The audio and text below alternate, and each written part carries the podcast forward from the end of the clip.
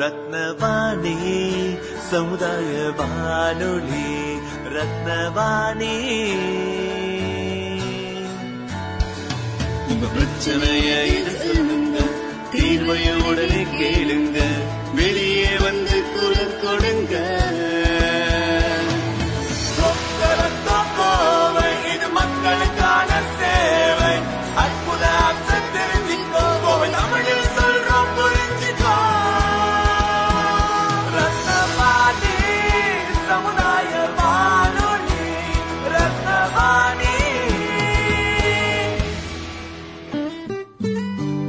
ரத்னவாணி தொண்ணூறு புள்ளி எட்டு சமுதாய வானொலி ஒலிபரப்பு கோவை ஈச்சனாரி ரத்தினம் கல்லூரி வளாகத்தில் இருந்து ஒலிபரப்பாகிறது.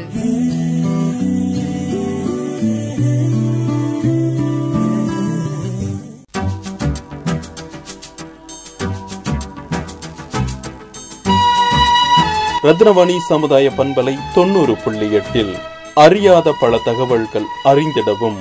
தெரியாத பல தகவல்கள் தெரிந்திடவும். தகவல் பொக்கிசமாய் இது அறிவோம் தெளிவோம்.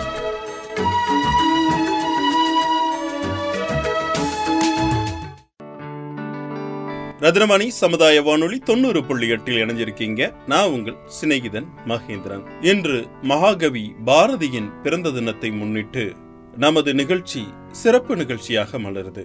கேபிஎம் பள்ளி மாணவர்கள் மாணவிகள் ரத்தினம் சர்வதேச பள்ளி மாணவிகள் கலந்து கொண்டு பாரதியாரின் பாடல்கள் கவிதைகள் பாரதியாரின் தகவல்களை நம்மளிடையே பகிர்ந்து கொள்ள இருக்கிறார்கள். கேட்டு பயன்பெறுவோம். வணக்கம். நான் ராஜகணபதி. நான் கேபிஎம் மெட்ரிகுலேஷன் மேல்நிலை பள்ளியில் பத்தாம் வகுப்பு படிக்கிறேன். நான் இன்று பாரதியாரின் கவிதை ஒன்றே கூற வந்துள்ளேன்.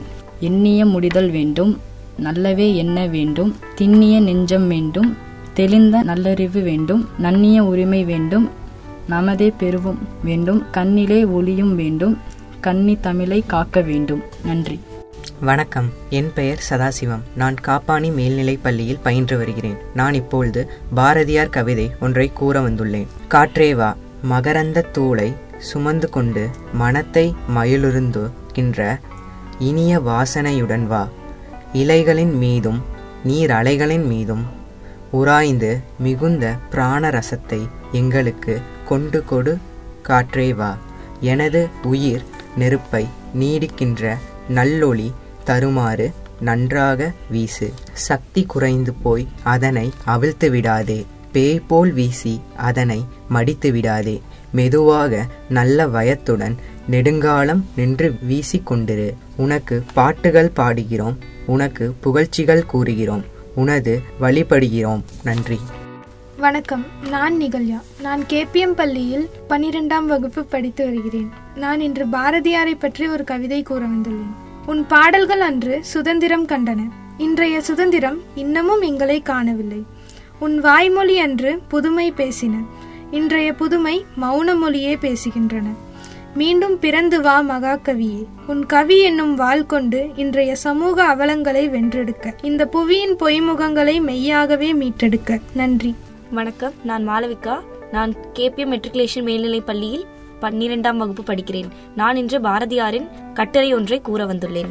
நம் மக்கள் ஆங்கிலேயரிடம் அடிமைப்பட்டிருந்த காலத்தில் மக்களின் அறியாமையை போக்குவதற்காகவும் விடுதலை உணர்வை வளர்ப்பதற்காகவும் அரும்பாடுபட்ட பல தேச தலைவர்களில் மகாகவி பாரதியும் ஒருவராவார். அப்படிப்பட்ட மகாகவியின் தேசப்பற்றை தான் நாம் இன்றைய பதிவில் கட்டுரை வடிவில் பார்க்க போகிறோம். தமிழுக்கு தொண்டாற்றிய பல போராட்ட வீரர்களில் பாரதி தனக்கென ஒரு தனி இடத்தை பிடித்துள்ளார் என்றே கூறலாம். இவர் சுதந்திர போராட்ட வீரர். கவிஞர் மற்றும் பெண் விடுதலைக்காக போராடியவர் என்று இவரின் பணிகள் தமிழ்நாட்டில் எண்ணில் அடங்காதது. பாரதியார் பற்றிய கட்டுரை. பாரதியார் தூத்துக்குடி மாவட்டம் எட்டயபுரத்தில் டிசம்பர் மாதம் பதினோராம் தேதி ஆயிரத்தி எட்நூத்தி எண்பத்தி இரண்டாம் ஆண்டு சின்னசாமி மற்றும் லட்சுமி அம்மாளுக்கும் பிறந்தவர் ஆவார் இவரது இயற்பெயர் சுப்பிரமணியம் என்பதாகும். பிள்ளை பருவத்திலேயே இவருக்கு கவிதை எழுதுவதில் ஆர்வம் மிகுந்து இருந்தது. பதினோராம் வயதில் இவரது கவித்திறமையால் எட்டயபுர மன்னனின் பாராற்றை பெற்றார். மேலும் இவருக்கு சுப்பிரமணிய பாரதி என்ற புனைப்பெயர் கிடைத்தது. இவர் பதினைந்தாம் வயதில் செல்லம்மா என்பவரை மணந்தார். பிறகு தன் அத்தை ஊரான வாரணாசியில் ஆங்கிலம் மற்றும் ஹிந்தி கல்வி பயின்று தேர்ச்சி பெற்றார். அங்குதான் தலைப்பாகை அணியும் பழக்கம் உருவானது. இருபதாம் நூற்றாண்டின் விடிவெள்ளி புதுமை கவிஞர் தேசிய கவி மகாகவி என பல சிறப்பு பெயர்களை உடையவர். பாரதிய பற்றி கட்டுரை மகாகவியின் படைப்புகள்.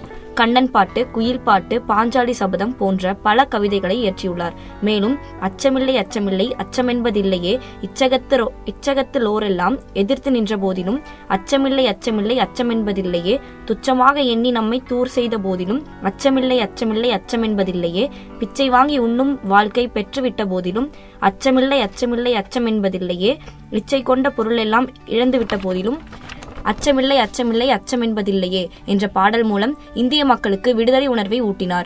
பகவத்கீதையை தமிழ் மொழிபெயர்ந்த பெருமை இவரையே சாரும். மேலும் எட்டயபுரத்தில் அரசவை கவிஞராக இருந்தபோது இவரது பாடல்கள் ஆயிரத்தி தொள்ளாயிரத்தி மூன்றில் நூல்களாக வெளிவர ஆரம்பித்தன. பின் மதுரை சேதுபதி பள்ளியில் தமிழாசிரியராக பணிபுரிந்தார். பின் மக்கள் பத்திரிகையில் வரும் செய்திகள் அனைத்தையும் பட்- நம்பி அறியாமையில் இருந்தபோது சுதேசமித்ரன் என்னும் பத்திரிகை மூலம் மக்களின் அறியாமையை நீக்கினார். பல மொழிகளில் கைத்தேர்ந்தவராக பாரதி பாரதி இருந்தபோதிலும் யாமறிந்த மொழிகளிலே தமிழ் மொழி போல் இனிதாவது எங்கும் காணோம் என்று தமிழின் சிறப்பை எடுத்துரைத்தவர்.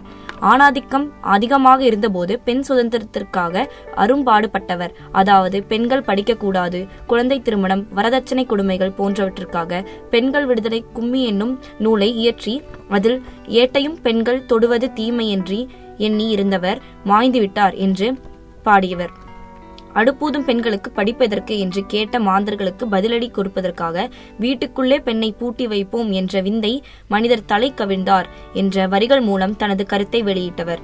இனப்பாகுபாடு மத பாகுபாடு மற்றும் சமூக ஏற்றத்தாழ்வுகள் போன்றவற்றிற்காக குரல் கொடுத்தவர் பாரதி ஆவார். முடிவுரை. ஆயிரத்தி தொள்ளாயிரத்தி இருபத்தி ஒன்றாம் ஆண்டு செப்டம்பர் மாதம் பதினோராம் தேதி மரணமடைந்தார். தன் தேசத்தையும் தமிழையும் உயிருக்கு இணையாக நேசித்தவர் மகாகவி பாரதி. பாரதி மற்றும் பல தேசத் தலைவர்களின் வாழ் வழியில் நாட்டையும் தமிழையும் காப்போம்.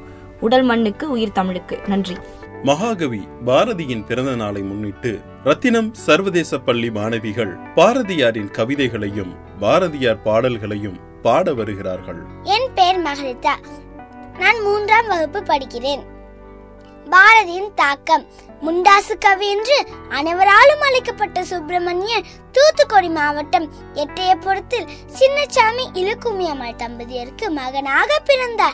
இளம் வயதிலே கவி புனையும் ஆற்றலை கண்டு வியத்த எட்டப்ப நாயக்க மன்னர் பாரதி என்று பட்டம் வழங்கினார். பாரதி நமக்கு கற்றுக் கொடுத்த பாடங்கள் பல. சக உயிர்களிடத்தில் அன்பு செலுத்துதல். தன் வீட்டில் வறுமை இருந்த போதும் சிற்றுக்குருவிகளுக்கு அரிசியிட்டு பகிர்ந்து உண்ணுவதைக் கண்டு மகிழ்ந்தார். பரந்த மொழி அறிவு தமிழின் மீது அதீத பற்று கொண்டிருந்தாலும் முப்பதுக்கும் மேற்பட்ட மொழிகளை கற்றறிந்தவர். அடங்குமறு. தான் வாழ்ந்த நாட்களில் எந்த ஒரு சிந்தனைகளுக்கும் அடிமையாகவில்லை. கேள்விகளை தொடர்ந்து கேட்டுக்கொண்டு அவற்றுக்கு விடை காண முயற்சித்தார். அதனால்தான் அவர் சிந்தனைகளில் புரட்சிகள் முளைத்தன. வாழ்க்கையில் பல ஏற்றத்தாழ்வுகளை சந்தித்தாலும் தன் சுதந்திர எண்ணங்களை தொடர்ந்து வெளிப்படுத்திக் கொண்டே இருந்தார். பழைய கோட்பாடுகளும் நடைமுறைகளும் சிறந்தவை அல்ல என்று நினைத்தார் என்றும் அவற்றை தூக்கி எறிய தயங்கியதே இல்லை. பல வேடிக்கை மனிதர்களைப் போல் வீழ்வேன் என்று நினைத்தாயோ என்று நம் இடத்தில் தன்னம்பிக்கையும் விடாமுயற்சியும் கற்றுக் கொடுத்து பைந்தமிழ் தேர்வாக நாம் பாரதியின் பிறந்த தினம் இன்று. இந்த நன்னாளிலே நாம் அவரின் பெருமைகளை அறிந்து அவற்றை பின்பற்றி போற்றி வழங்குவோம். நன்றி. என் பெயர் ஹாசினி ஞானசேகர். ரத்தினம் சர்வதேச பள்ளியில் ஆறாம் வகுப்பு படிக்கின்றேன். இன்று பாரதியாரின் பிறந்த நாளை முன்னிட்டு பாரதியார் எழுதிய பாடலை பாடுகிறேன்.